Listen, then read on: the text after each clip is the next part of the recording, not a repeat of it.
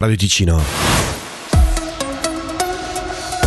Ben ritrovati dalla redazione Gaza. Fonti mediche hanno riferito all'agenzia di stampa palestinese Wafa che almeno 12 persone, tra cui 6 bambini, sono state uccise stanotte in un bombardamento israeliano contro un edificio residenziale nel sud della striscia.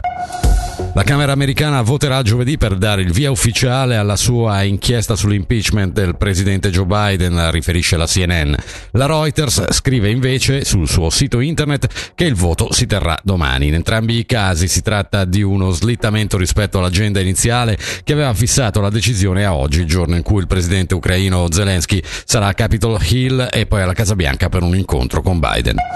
Un missile lanciato dai ribelli Houthi nello Yemen ha colpito ieri una nave battente bandiera norvegese nello stretto di Ba el Mandeb che separa la penisola arabica dall'Africa. Lo rende noto l'esercito americano.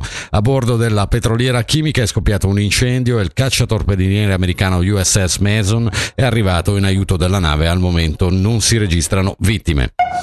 La mete oggi sul Ticino centrale e meridionale solo in parte soleggiato ma per lo più asciutto. A basse quote temperatura minima attorno ai 3 gradi, massima sui 9.